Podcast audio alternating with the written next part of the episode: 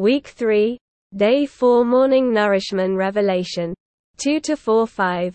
I have one thing against you, that you have left your first love. Remember therefore where you have fallen from, and repent and do the first works. But if not, I am coming to you and will remove your lampstand out of its place, unless you repent. Paul's words in Ephesians chapter 6 verse 24 foreshadow a problem that would arise: the love in the church in Ephesus would fade, as indicated by the Lord's rebuke in Revelation chapter 2 verses 2-5. Therefore, the concluding word of Ephesians chapter 6 verse 24 adds a condition to the presence of grace: loving the Lord in incorruptibility. In Revelation chapter 2, the Lord charges the church in Ephesus to repent. Otherwise, he would come to them and remove their lampstand out of its place. Verses 5. The light of the lampstand is the light of life. Life is grace, and this light of life would be removed by the Lord if the church in Ephesus left their first love. This indicates that in order to maintain the light of life, that is, grace, the first love must be recovered. These verses show the Lord's feeling toward the Ephesian saints. He was concerned about their love toward him. This is why the apostle repeatedly uses the phrase "in love" in his epistle, and why, in this concluding blessing, he speaks of grace being with all those who love our Lord Jesus Christ in incorruptibility. This seems to imply that if the Ephesians did not love the Lord in such a way, the grace of the Lord would no longer be with them. C.W.W.L., 1953, Volume 2, page 542. Today's reading: the enjoyment of the Lord as grace is with those who love him. One of the main points revealed in Ephesians is that the church, which is the body of Christ, is also the bride of Christ, Christ's wife. With the body, the emphasis is on taking Christ as life.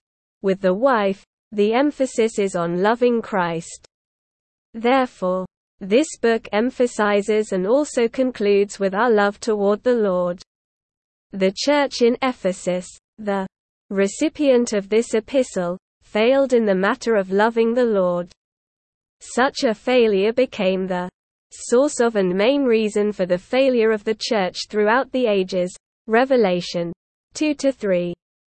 The conclusion of the New Testament, pp. 3473-3474.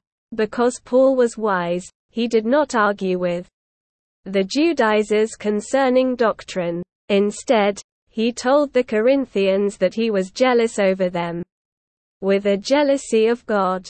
He went on to say that he had betrothed him to one husband in order to present a pure virgin to Christ. What a wonderful way of speaking! Paul's word in 2 Corinthians 11:2 is very touching. It touches our heart in a deep way and stirs up our love for the Lord Jesus. Very often the life study messages touch our hearts in the same way. After reading a few pages of a message, the tender feeling within you for the Lord Jesus is stirred up, and you realize afresh how dear and precious he is. However, sometimes your theological and doctrinal mind may be troubled and raise questions about the Trinity or about Christ being the Spirit. You may wonder about modalism.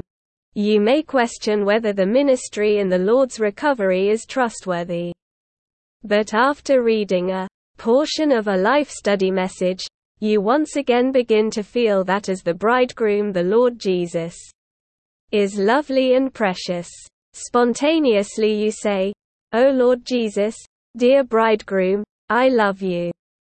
Lord, thank you for your word, for your ministry, and for your recovery." The Judaizers stir up questions, but the genuine ministry stirs up our love for the Lord Jesus as our bridegroom. Today's Judaizers seek to shake the believers away from simply loving the Lord Jesus. Nevertheless, we should turn from the Mosaic Law and from the prophets and focus our attention on the Lord.